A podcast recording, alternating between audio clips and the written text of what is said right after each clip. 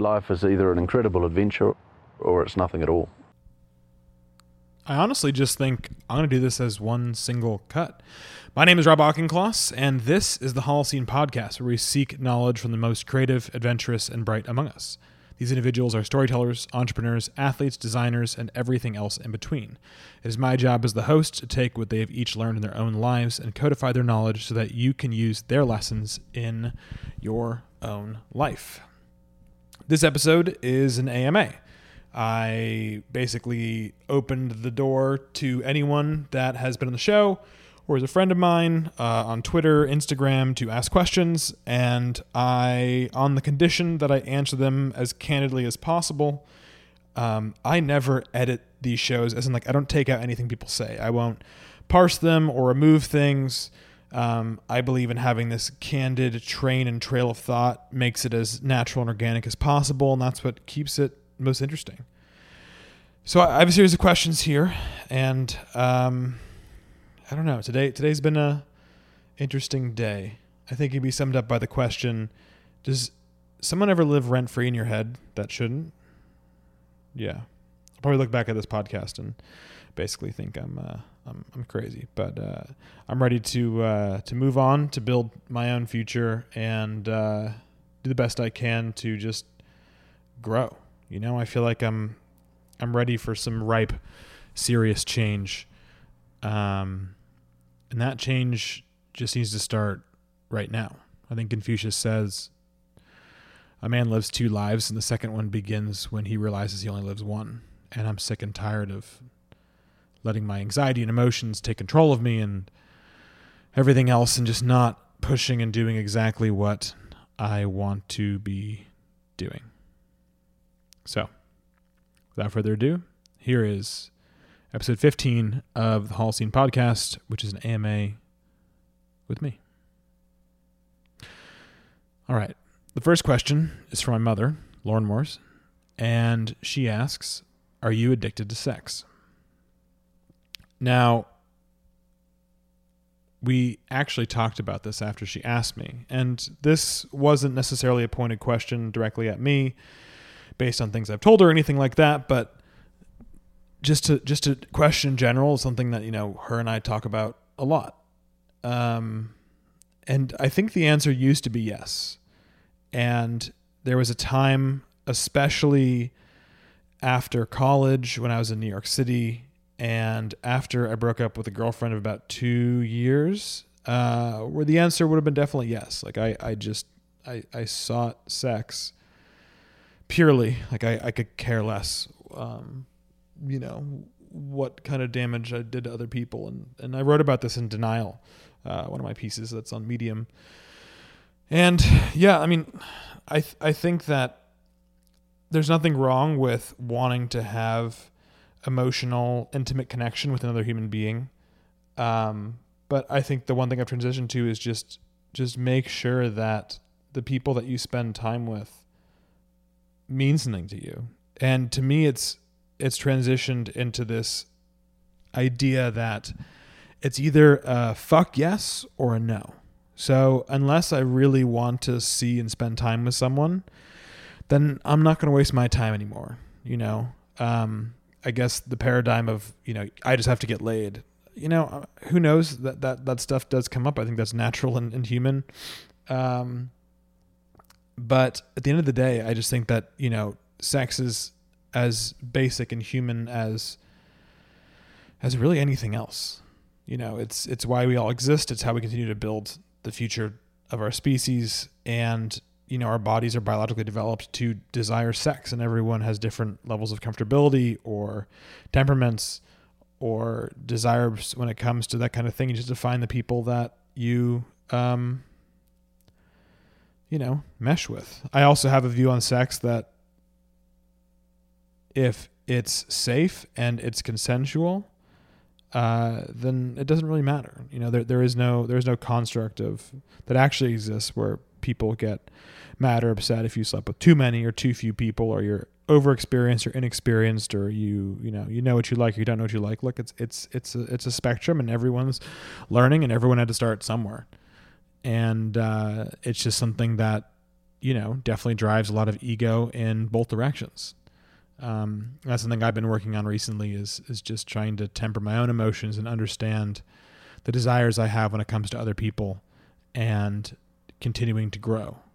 Um, yeah, I, I, I don't know what else to add on this on the subject. Uh, Elizabeth Auchincloss, my sister, asks, "How do you think having divorced parents has shaped your life?" Well, um, for those of you who don't know, my mother, Lauren Morris, who just asked the previous question, and my father, Blake Auchincloss, um, who has a question later on here. Uh, they got divorced right before 9/11 in 2001, and they they you know they're still good friends to this day. Um, and I think I always kind of took that for granted. Um, and you know, I had friends growing up that had divorced parents that just didn't get along. And as I grew older, I kind of realized how singular how singular the situation was, like and how rare it was. You know, I just sorry, this is this is bringing up some some thoughts and emotions for me. I don't know. I I think I I don't think it's impacted me otherwise. The most beautiful thing about it is that my parents each individually grew into their own individual people. Um, and it's amazing to watch the growth of different human beings as they get older, especially from the ages of in their 30s to in their 50s to now my father in his 60s. And they're both happy individuals that are successful and both have different views on life. And honestly, I love this duplicity of different kinds of advice I get. Sometimes with parents, it's a it's a united front. You'll get some advice from either one, but you know they're really separate houses in my family, and uh, and I, and I kind of love that, and I love the separation, and I honestly couldn't imagine my life any other way. And I really think that who I am today is um, strongly because of you know what what I went through. Um, if that makes any sense. But I'm actually curious. I'm gonna ask my sister the same question back. Um, my friend Travis Schumack. Um, although I I always butcher his last name. Remember those best friends where I'm sure many of my best friends still don't know how to pronounce my last name, so I'm sure it's fine. Um, he asks, "What's your view on sexual orientation fluidity, and do you find that girls are as sexually and animalistic as men?" Uh, and there's a third part to this question, which I am not going to answer. I guess I have to. Um, the third part I'll I'll answer after this and I'll say what it is. So sexual orientation fluidity, I, I just I just truly believe that um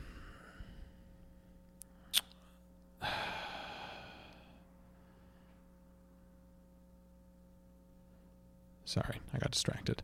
Uh, no, sexual orientation fluidity. At the end of the day, everyone is allowed to do whatever they want to do. I don't view anyone differently from who they love, who they want to fuck, what they want to do. I don't kink shame. I don't believe any of that. Like everyone's into different things, and as long as it's safe and consensual, that's that's all I care about. Those are the, those are my two rules.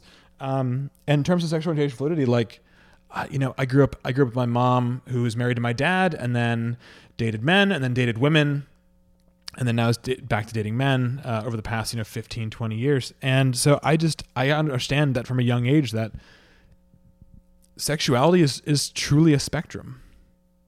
You know it's it's not i don't think something confined and also something that, that you have to set set your you know set your boots down and just because you married straight uh, and you've only ever you know just say for me i've only ever slept with women um, doesn't mean I'm going to push off in the future this idea that like maybe someday I might have some inspiration to, um, you know, play for the other team, so to speak. But uh, no, I mean, I, I, I think that I think that that's kind of most people's view in modern times nowadays, and I don't think there is a right or wrong answer. You know, humans are are you know promiscuous by nature, and you know, we have examples from thousands of years ago of people kind of being fluid with their sexual orientation. I think that's just natural, as natural as the human species it is. Um, second question was Do you find that girls are as sexually animalistic as men? Absolutely. Um, I think that modern society, especially strong religious tendencies, are the culprit for repressed sexuality in women.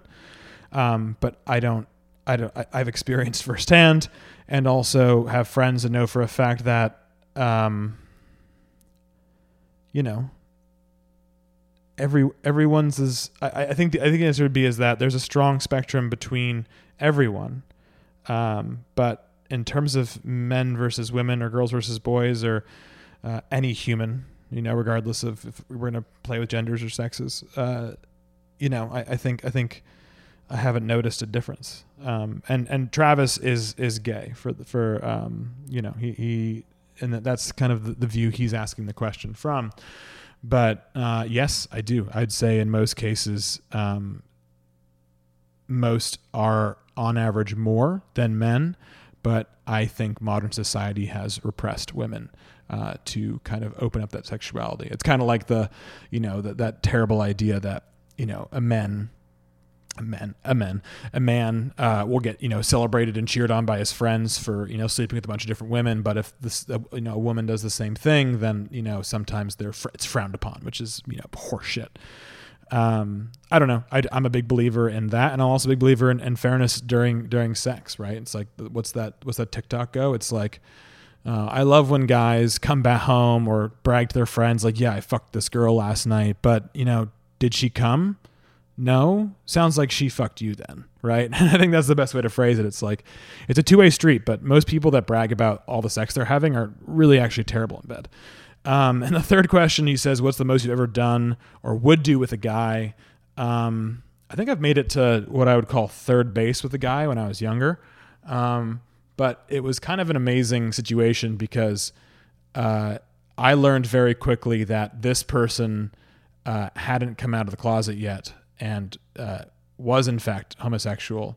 And I learned in that moment that I was in fact not homosexual. it was a, it was a huge turn off for me, but I'm I'm glad I experienced it, and uh, it kind of set me forward. As I'm not saying that I wouldn't do more in the future with the guy, but I just have no intention or interest in the near term future to do anything uh, with a man.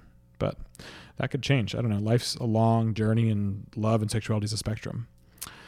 Uh, my friend Madison Babioni, she asks, What would you tell freshman year at Riddle Rob? So we went to a school called Embry Riddle Aeronautical University. We all referred to it as Riddle. Um, I, I think I would just tell, if I could go back, what is that? Um, freshman year? Uh, eight, eight years ago now. Holy shit. Um, if I could go back and talk to my freshman year self, I think I would just tell him to relax and that the next few years would be some of the toughest, anxiety filled, um, dep- depressive, you know, situation that you know one, one might be able to go through. But I think uh, with some medical stuff thrown in there, and I, I just think I would say to him, you know, you're making this much harder than it needs to be, and you're much harder on yourself than you ever should be. Um, and I think I'd also tell myself to try harder and not pay attention to the opinions of others sooner. Um, nowadays, most people know me as someone who kind of doesn't really give a flying fuck what people think about me. Um, but it wasn't always that way. And I think, you know, in college I did a lot of growing up, but you know, I would have loved a, a bunch of pointers and how-to guides, but, but I mean, who knows if, if, if young Rob would have even realized or self-actualized and listened to his future self or just told to go fuck off. Um, just being honest. Um, second part of the question is how do you think the trauma, not to be dramatic, you could say negative experiences you experienced growing up affected you as an adult? Where did they help you and where did they hold you back? Do you even think you had any? Um, you know, like I, I do think there was some trauma here and there. I think every kid at some level, uh, you know, experiences trauma. I think it's a spectrum. Um, you know, what one kid would experience is might be the worst thing in the world to another kid and vice versa. Um, you know, I did experience, I, I, I, truly don't believe I experienced anything truly life changing um, or truly traumatic or triggering as a young kid. Uh, and I think I'm very fortunate for that because I have many friends that that did, um, and everything. You know, I, I, don't really want to get into it, but uh, yeah, I, I, think that I luckily had parents that were very fair and very kind, and um, made sure I was protected from any kind of bad actors that would potentially cause or produce any trauma. Um, and yeah, I mean, I, I was I was bullied a lot as a kid, so I guess you know that that some of those experiences were incredibly traumatic, and my my mind blanks this out because I honestly forget most days that you know there were some days I'd come home and cry for a few hours because I had no friends and I was harassed.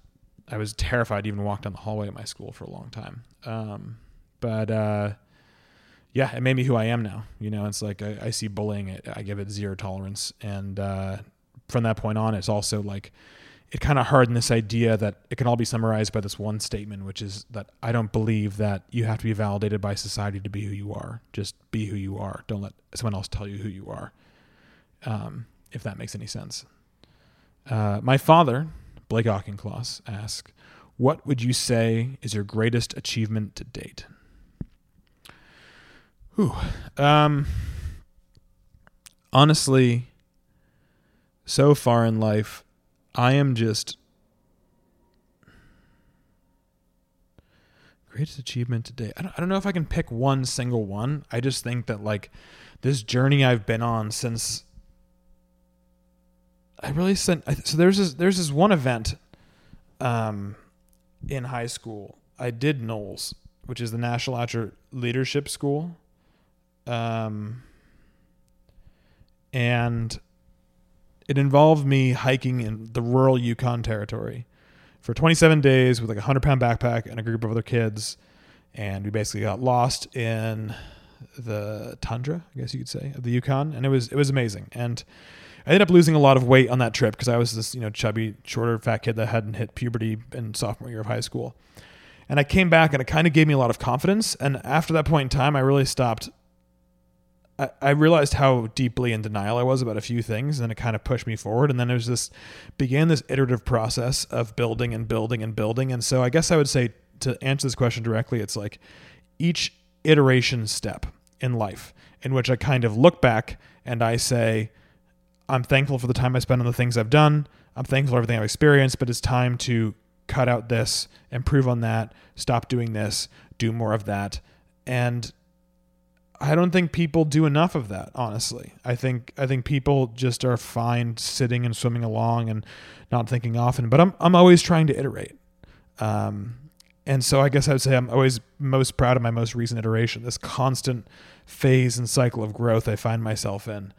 Um, and the reason why I started off by saying that, you know, I'm ready to start this second life and, and I do mean it and I and I'm and I'm gonna hold true to that from, you know, that earlier moment onward is that I've been on this phase of growth that's been slow and I do have regressed quite a lot, but I'm going to stop regressing and just keep pushing through and pushing forward and and and not beating myself up for mistakes so to say so often, but also not kind of ignoring the obvious mistakes and kind of cascading into oblivion um you know, and that's and that's just what happens if that, if that that makes any sense. That might not make sense.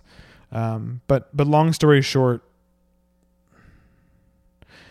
I think I'm most proud of what I've become and what I am becoming. And I've put aside a lot of the things that used to ail me. And a lot of the things I'm taking on and building, I'm really looking forward to. You know, um, I am as thankful for the past as I am excited for the future. And the most, the greatest accomplishment I'm working on now is to be content in the present and happy. Um, it is something that I've worked on for a long time and it's something that every day I get closer to. Emma Fuller asks, What do you look for in a partner? Um, so this is an interesting question because I think I think my mind changes on this a lot, and I and I assume it's like um, I kind of view relationships and dating in in one kind of mm, logarithmic way, and the fact that, or I would say, I should say, exponential way, in that I when I'm going to meet someone, like I meet someone on a dating app or I meet someone at a bar, and I'm just trying to learn more about them and trying to see if there's any potential there. I don't really have any intentions. My intention is to meet interesting people and, and see where it goes. Um, and so this idea and this basis has been more recent in the past year or two but it's really allowed me to meet people and then temper expectations the entire way and really try to see if like I think it's I think people so often today are seeking something that they forget to actually stop and, and figure out if someone is actually compatible with the life they want to live. Uh, whether as, as a friend or as a just a companion or just just someone you hang out with. And and if you can't, you know, check off those basic boxes, then you should never try for anything more.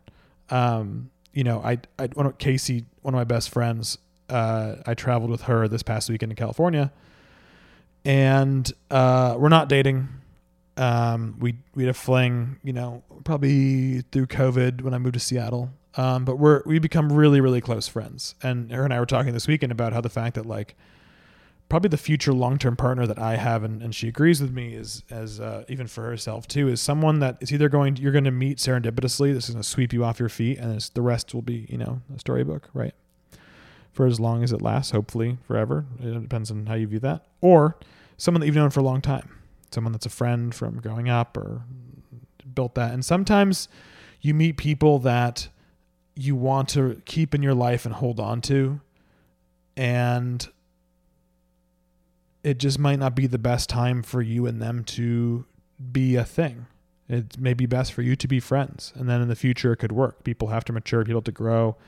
Um, it's kind of beautiful, but also, you know, realize that the the people that you grow into could also grow out of that as well. And I think that's that's when most people, you know, end up splitting or, or get divorced is, is when, you know, people always mature. There isn't a magical age in someone's life where they hit it and they're just the same person for the rest of their life. I mean, so, some people are, but I think most people change and, and, you know, I know people that have gotten married in their 20s or 30s and been really content, head over heels in love for 15 years, and then you know they both grow into different people, and that's and that's fine. Life is a life is a journey, and and if you if it doesn't work out with someone, and it doesn't, so I don't know.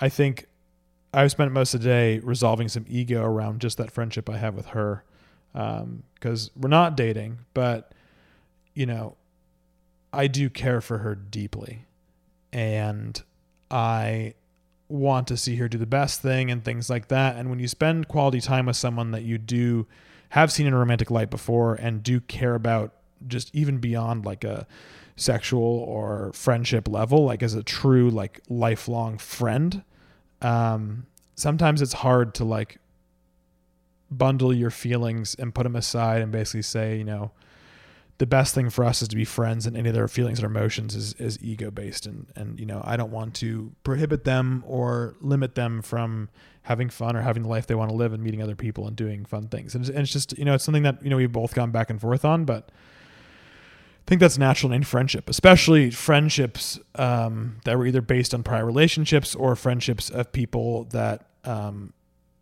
f- friendships with people that are of the sex you're attracted to right. Or of the of the gender you're attracted to or of the definition you're attracted to or whatever. But to kind of answer the question directly it's i need someone that is creative and driven and independent.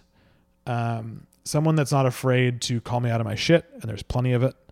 Uh, someone who just constantly also loves iterating and building and growing and understanding that you know what what two people can have together is always going to be greater than what each individual person could have, uh, even summation separately. Um, and it kind of goes back to one of my favorite sayings, which is, you know, we're all just constructs of who we let into our crazy little lives. So I want to let someone in that allows me to bloom. Um, Brian Collins, the designer and mentor of mine, uh, I actually worked at Collins for about a year, uh, 2017, 2018. Uh, he asked me, why the hell did you really want to work for me? Um, well, Brian, to answer that question directly in roundabout ways, I discovered you on LinkedIn because you're connected with my mother. And I immediately kind of you know dug through the comments you were making, and I thought this this person's really interesting. They're kind of saying exactly what they want to say, and I really I really vibe with that. And then I went and saw the work that him and his team was doing at Collins, and it was the first time that I had seen branding strategy design work that really excited me. Um, it wasn't just like a fancy house you saw in a magazine that you're like, oh, it'd be nice to live there. It was like I saw the whole field. I saw what they were creating. I saw the magic they were creating. I saw the story they were trying to tell. I saw what fun they were trying to do. And the team was just this dynamic and vibrant and amazing group of people, always working together to build the future. They're make they're making the future possible, right? That's something that he always kind of harped on me to to kind of understand and I worked alongside him. And it, at first, it was a risk. I really didn't know what was going to happen, and it was something I really wanted. I, I, turned down a few other jobs and waiting to see if that would happen, and I just kept pushing and pushing and pushing. And I don't know, I had this insane gut feeling that I just I was just meant to work for him and learn from him. And in that one year at Collins, I I learned more than I think I could have ever imagined learning and he kind of set up the rest of my career to do what I'm doing now and give me the confidence to kind of go out and understand like what the world is and what it can be and really that you know society is made up by people no smarter than you or I. So if anyone tells you that you're not doing the right thing or you're not doing what you should be doing just tell them to go fuck themselves. Like that's that's that's essentially the, the best thing you can do for everyone including yourself. Um and you know and and beyond that, you know, like I'm incredibly thankful for you know the the the short times that him and I will connect nowadays. But to to answer the question in less than five words, why did I really want to work for him? Um, there is no one else in the world like Brian Collins. I can say that for I, I will bet a lot of money on that. And when you meet people like that, that just sweep you off your feet and fascinate you and mystify you, you have to sell the farm and ensure that you can spend time and learn from them. And if you don't, you are walking backwards in life. I, I don't think there is any more um, efficient way to describe it than that. Uh, my friend Zach Bissonette asks, Why are you the way you are? Um, and at first, I kind of took a jab at him because I was like, You're just being a dick. it's like what you know why are you the way you are? Like why do i have to put up your shit? And and he, and he means that partially but but he but he knew what i meant when um uh you know excuse me he, i knew what he meant when he said that and he confirmed that with me. So you know i just think i'm the way i am. It's a combination i'm a big believer in nature and nurture. Um you know i i think that to a point, there are certain things that are genetically coded deep into your DNA that define who you are. Um, a lot of physical things, a lot of mental things, a lot of habits and anxieties and random things that kind of grow. But I think there's also a lot in life that you can change. You know, I, I've I've killed some pretty terrible habits. I've evolved from some pretty innate things, and I think I've also picked up skills that I don't think, you know, anyone would have thought that I've been able to. And I think that a lot of people do that every day. And so, you know, why am I the way I am? I think I just have this constant desire to continually iterate, move forward, and evolve and always be the best version of myself and never settle and just kind of push forward. And also, like, the, I think I'm just blessed, and I say that as an atheist, with genetics that allow me to be hyper vigilant and very energetic and be able to just always be on. You know, I people that know me well know that when I wake up to when I go to bed, I am on.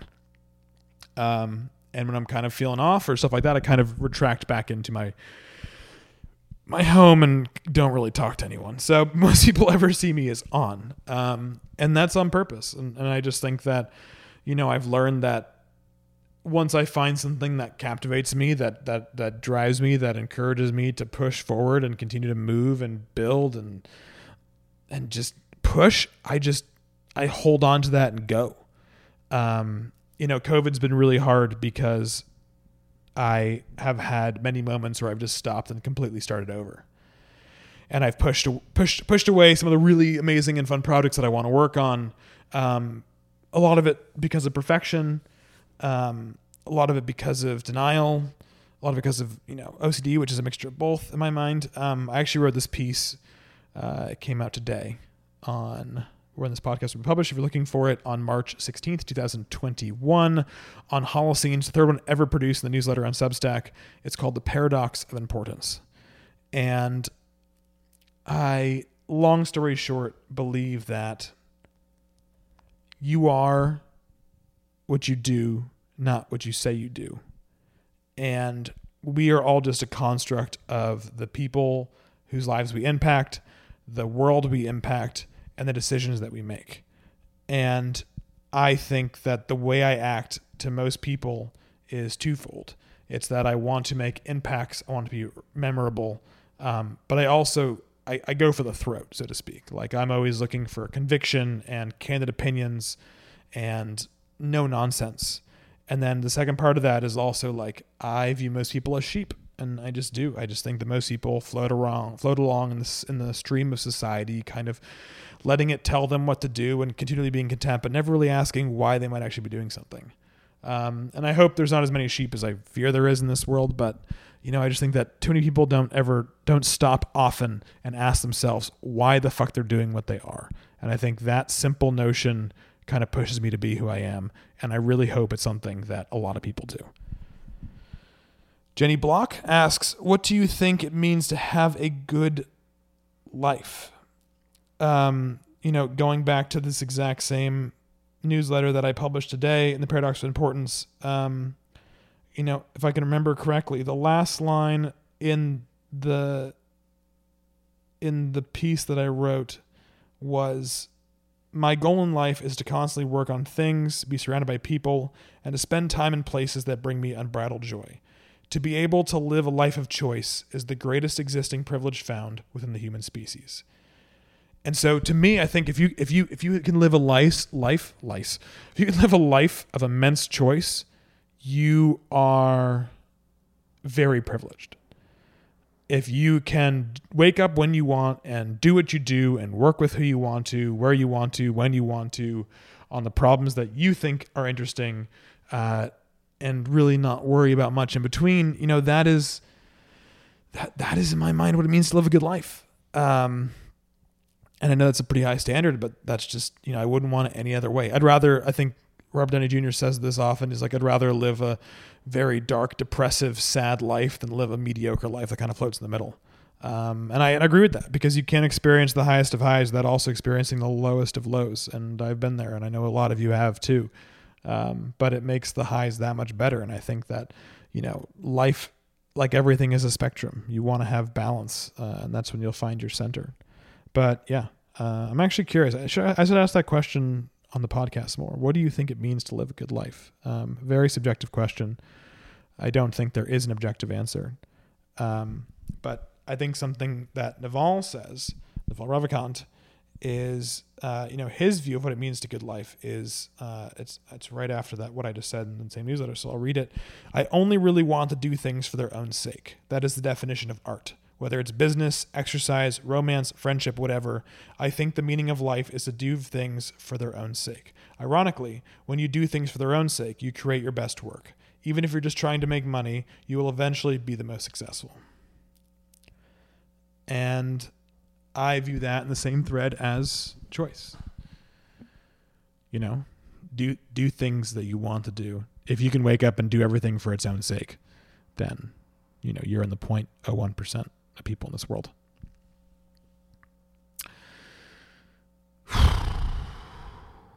Sorry, heavy emotions hitting.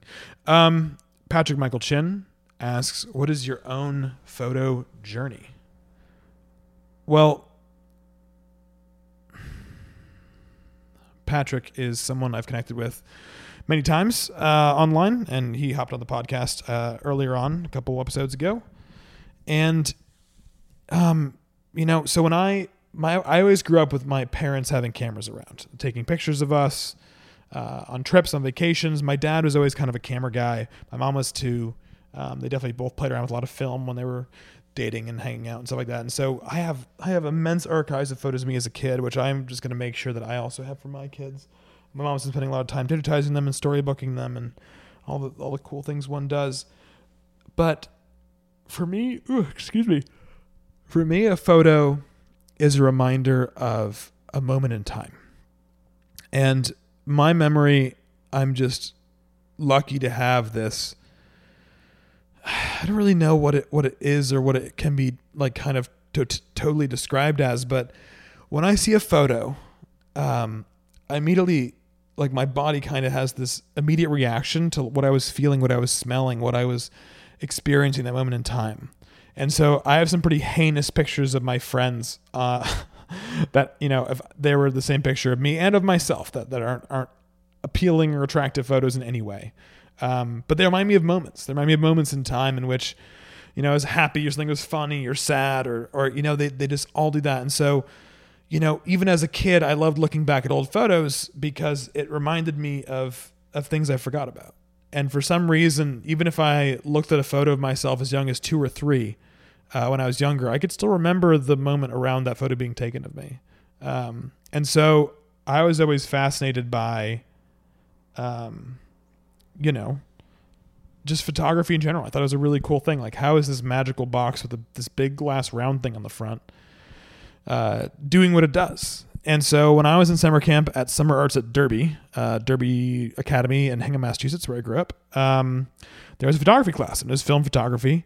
And I was able to take this class on black and white film photography, where you would shoot black and white film and then develop your own film and then develop your own photos.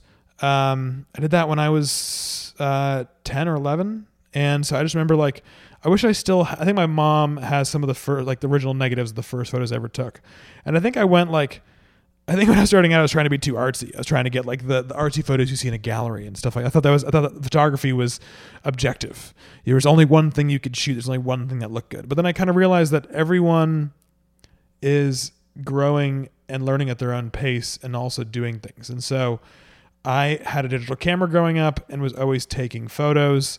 Um, and I always loved like moving around and and traveling and taking photos of different things. I remember when I was six in France, my mom bought me a disposable camera, and she's like, "You have 36 shots for this entire trip. Like, choose wisely."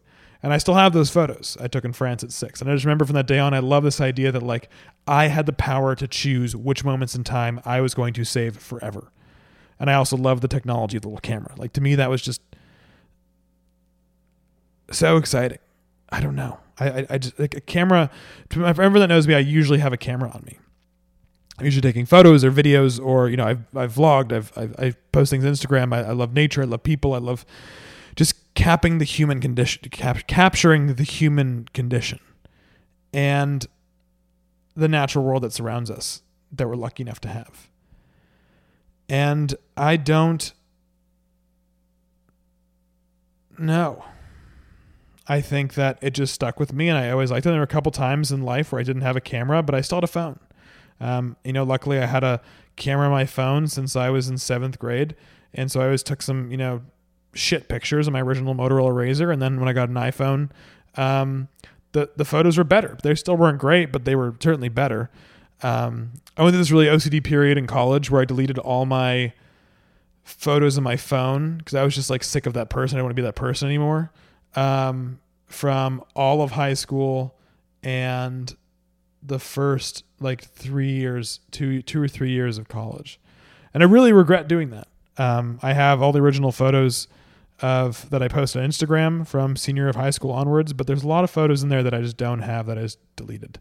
Um, and it's really a bummer now. I understand why I did it in the moment I did it in. Um, I was just being OCD and perfect and wanted to start a new life or something like that. But uh, yeah, I think about those photos a lot, and I, I and I love to think it's not they're, they're not lost memories. Little little even me thinking about it now is jogging random things in my head, but I would love to just have seen the things I was capturing, what I was thinking at that time. I think that photos are a great way of reminding yourself what you were thinking you're doing. And I have so many fucking videos that I've made to myself that are most of them are cringeworthy and will never see the light of day, hopefully.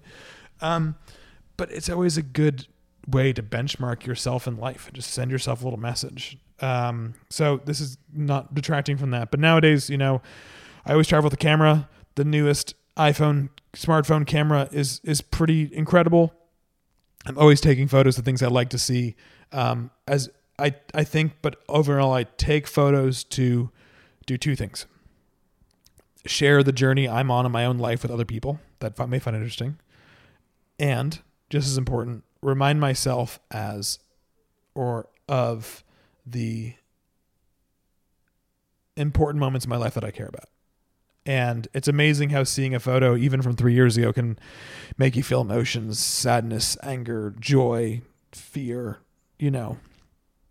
And I, I think that photos do that. I think I think movies do that too. But but photos for me have always been a vehicle for understanding myself, the world around me, and helping people understand the journey you're on. Tyson Black, one of my good friends, asks, What do you feel you are best and worst at? Um, I honestly think it's the same thing.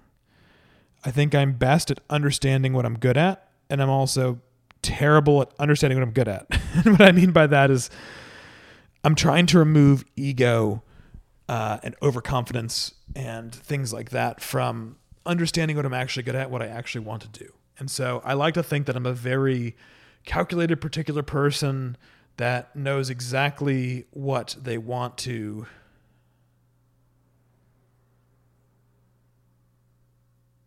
experience and do in life. But I'm also very bad at execution and follow through. And so I, mean, I think that's it.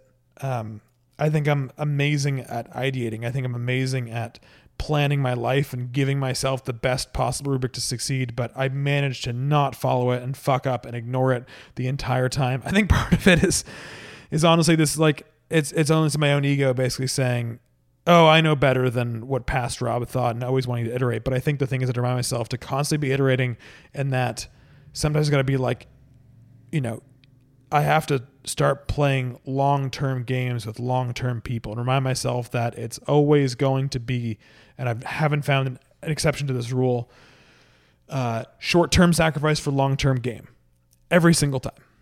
And you have to give yourself those short wins, those little little hits of serotonin every once in a while, little bursts of feeling happy after buying something. But, you know, I think most of my addiction to sex and spending money and buying things and stuff like that um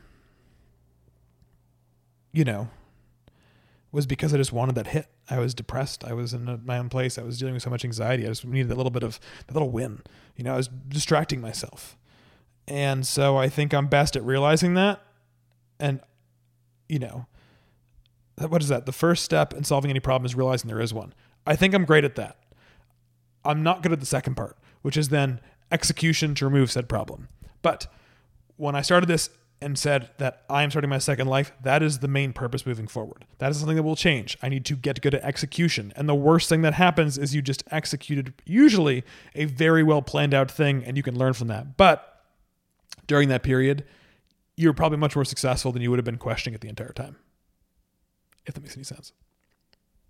Taylor Winters, one of my mentors, um, and she actually brought up something interesting. Uh, when I the way I phrased this question when I was asking it, she said, "Just this is a, this is a good coaching moment," but the way you phrase this may have come off as arrogant to some other people, and and I didn't really realize that I was typing it, but you're right, and it's it's amazing how much I've learned that I'm terrible with language. I'm gonna I think I'm great at telling a story, but when it comes to writing it out, I view writing in my head not the actual way people read words, if that makes sense. So I always have editors edit my my shit to make it sound like what I want to hear in my head. Um, because what I what I type out isn't what most people read. Um, and so I, I, I appreciate that feedback. Something I'm I am working on. Something I've gotten better at the past few years. Um, but she said, "What do you want people to know about you, and what don't you want people to know about you?" Jesus, that's a whole different question. Um,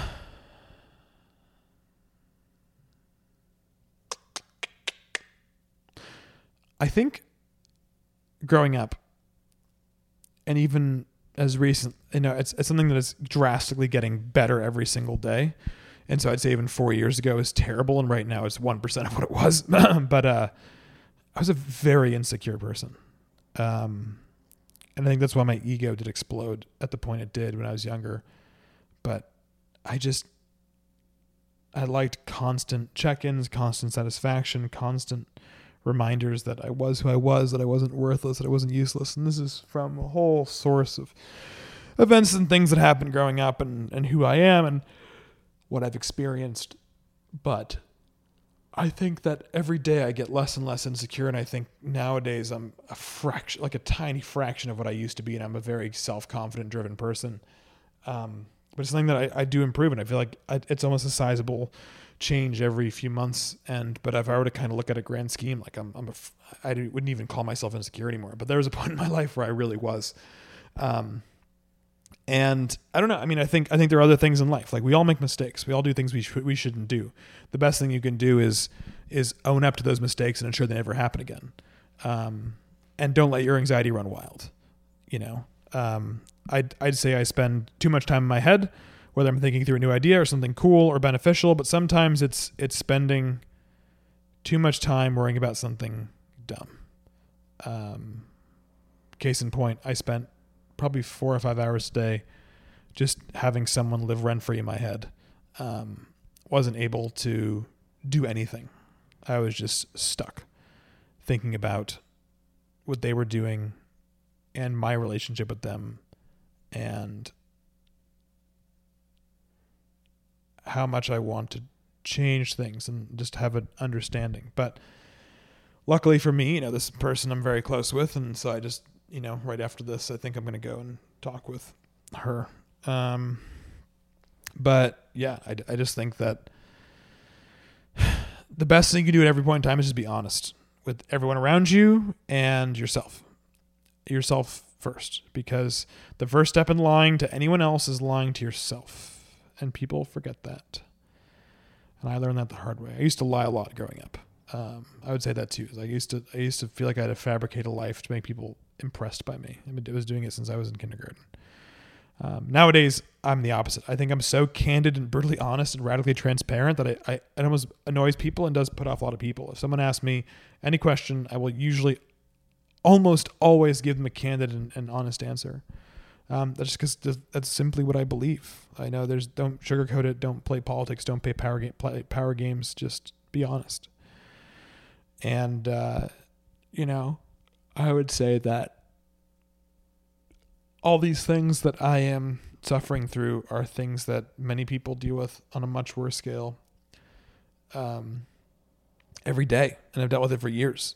And so, you know, that's that's that's what I would say. I think we can kind of I can keep going down that road, but it's all in the same vein. It's like no one wants other people to know just how fragile they might be. And I think everyone is fragile in different ways. The people that want to come across as the least fragile are the most fragile. Um, and the gentle, kind souls in this earth that come across as kind of like weightless figures that just help are they're the least fragile. Um, and that is, I think, true through society. Alex Hillinger, what's the craziest thing you've ever done that you can talk about on the internet? Um,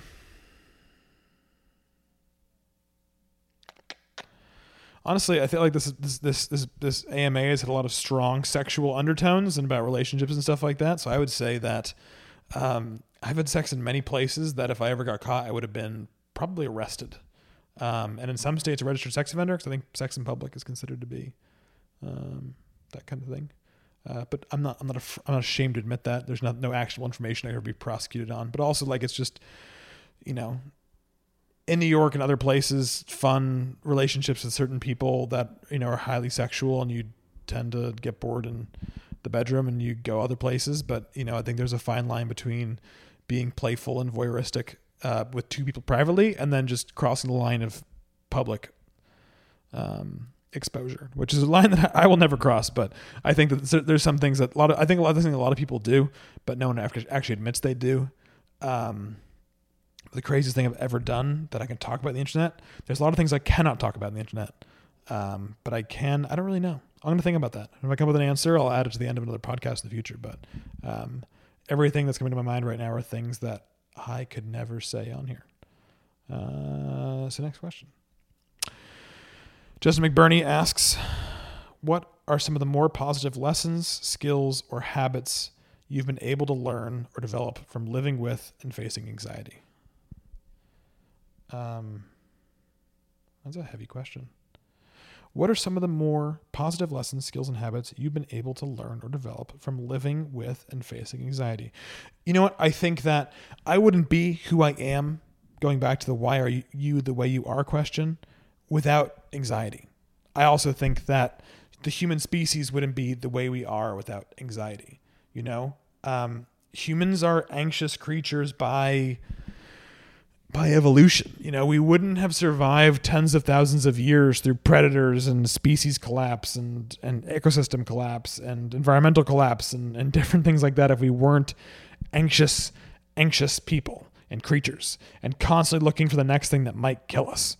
Um, and that's what anxiety is. Anxiety, anxiety is fear of the future, right? Um, and that single trait has basically guaranteed that that society has turned into into what it has. You know, um, the the biggest the, the biggest catalyst of anxiety in my mind is imagination. Um, imagination is a utility of the mind, and I think that it can be prescribed for good or it can be prescribed for bad. And anxiety, I think, for the most part, is bad. Sometimes I think it can be useful, especially for disaster or accident avoidance. But um,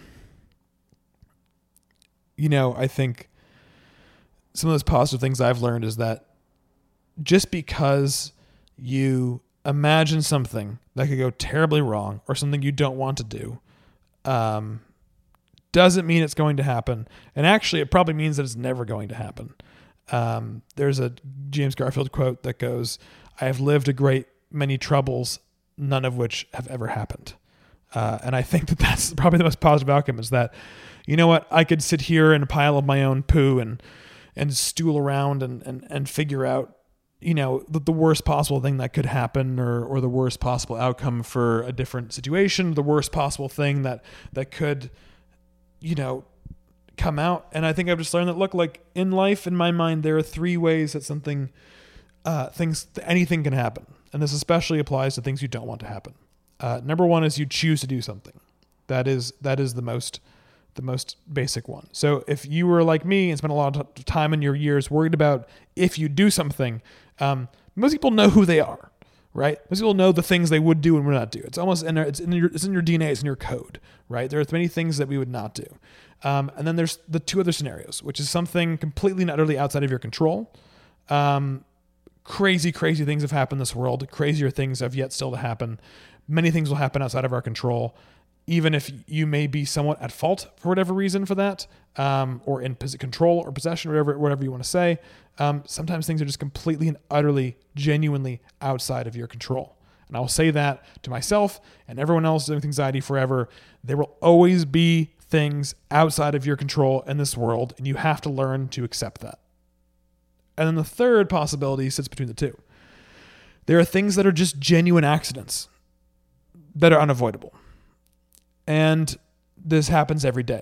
People die due to accidents, things that were results or consequences of the actions of another individual, but were unintended. And those are some of the hardest ones to accept. You know, there are always unintended consequences, and sometimes they have massive life altering implications on people. And uh, sometimes they're they're sinister and people choose to do those things, but that comes back to choice. So, in my mind, I've learned through years and years of self psychoanalysis, meditation, outside psychoanalysis, um, you know, there's one of three ways, three avenues. And it's uh, within your control, complete utter accident, or something completely outside of your control. And I have not found something that falls outside of those three categories.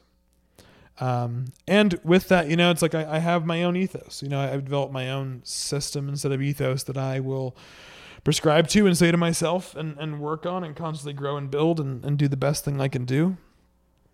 And um, yeah, I just that's that's what I that's what I've done to myself. And, and and you can find this online and I've said them in here and in vlogs and different places like that. I'm not gonna say them now, but but you know, I just think that anxiety is one of those things where no matter how many self help books and psychologists you go see or drugs you take, um, you can learn what has worked for other people. But until you sit there and solve the problems for yourself, um, they're not going to go away.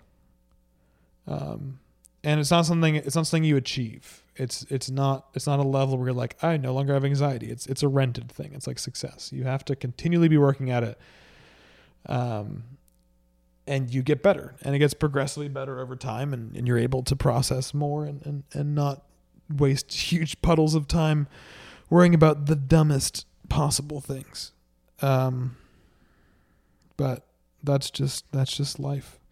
And so that's what I'd recommend everyone is, is meditation is, is the best way through that. Um, sit alone with your thoughts. Don't distract yourself with someone else talking you through meditation or letting you think or making you breathe. Just sit down and shut down your mind. Do it for an hour. Do it for 30 minutes. Do it for do it for a, a period of time that makes you uncomfortable at first. Um, and the reason being is that the first 30 or so times for me, it was the first couple hundred times. Most of that time, you'll spend running around in your head and running circles like a hamster on a wheel. But your mind is processing. You are working through things that are important for self discovery, for analysis. I mean, I need to go meditate after this because like my head's spinning at this point. Um, and that's natural. But you have to give yourself the time to work through these things in order for you to hit kind of like a mental inbox zero, so to speak. And if you don't do that, they're going to be cropping up and playing in the background on autoplay all day and get progressively worse over time and eventually grind your life to a halt. So, um, and that's what I view as depression personally. But um, I guess the best thing I can say is try meditation. Start with the most basic thing possible. Um, I honestly like I'm a big believer just ripping off the band-aid. So the Naval method is, you know, 60 minutes. Sit down for an hour, um, as soon as you wake up, preferably, and just devote yourself to that. You know, don't look at your phone, don't distract yourself. Just be alone with your thoughts and sit there and actually process them and understand that you're not going to be able sometimes you might not be able to solve something in your head for years sometimes it'll it'll take seconds and sometimes you'll forget you were solving something and then one day randomly the solution will come to you um, but i find that the most intelligent and imaginative and powerful people that have done things that have really changed everyone's lives for the better all are very consciously aware of their thoughts from negative of negatives to positive of positive um, and uh, just a friendly reminder that you are not your thoughts. But uh, I think that, that that does this for this this AMA. I'm not going to answer any more questions.